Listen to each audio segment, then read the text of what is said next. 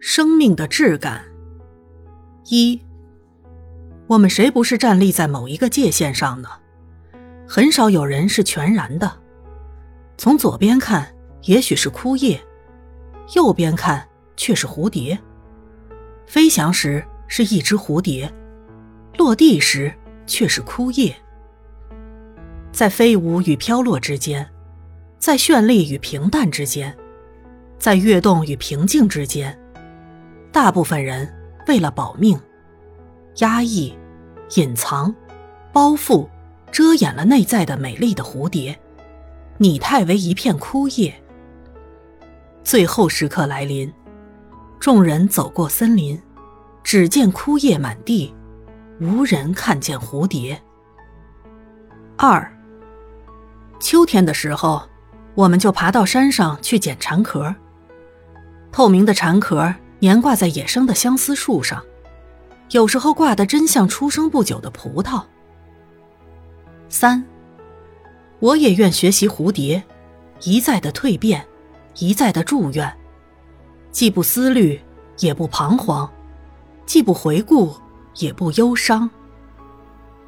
四，松子是小的不能再小的东西，但是有时候，极微小的东西也可以做情绪的大主宰。诗人在月夜的空山，听到微不可辨的松子落声。会想起远方未眠的朋友。我们对月喝松子茶，也可以说是独尝异味，尘俗为之解脱。我们一向在快乐的时候觉得日子太短，在忧烦的时候又觉得日子过得太长，完全是因为我们不能把握像松子一样存在我们生活四周的小东西。五。人自命是世界的主宰，但是人并非这个世界唯一的主人。就以经常变照的日月来说，太阳给了万物的生机和力量，并不单给人们照耀。而在月光温柔的怀抱里，虫鸟鸣唱，不让人在月下独享。即使是一粒小小的松子，也是汲取了日月精华而生。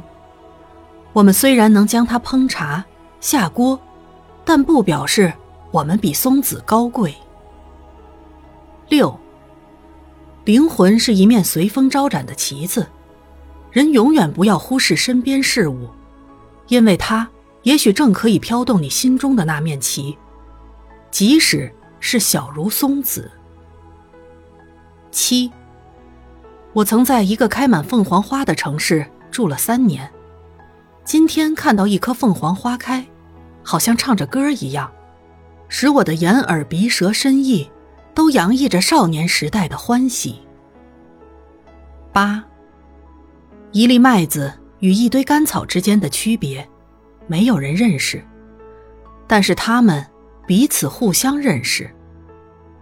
干草为了发出麦子的金黄而死去，麦子却为了人的口腹。而死去，其中有时真没有什么区别。九，晨曦从窗外流进来的时候，木棉花已经完全枯萎了。他想起这两朵木棉花，如果在南方的故乡，会长成棉果，在四边飘飞棉絮；如果遇到肥沃的土地，会生长出新的木棉树。这些，他永远不会懂。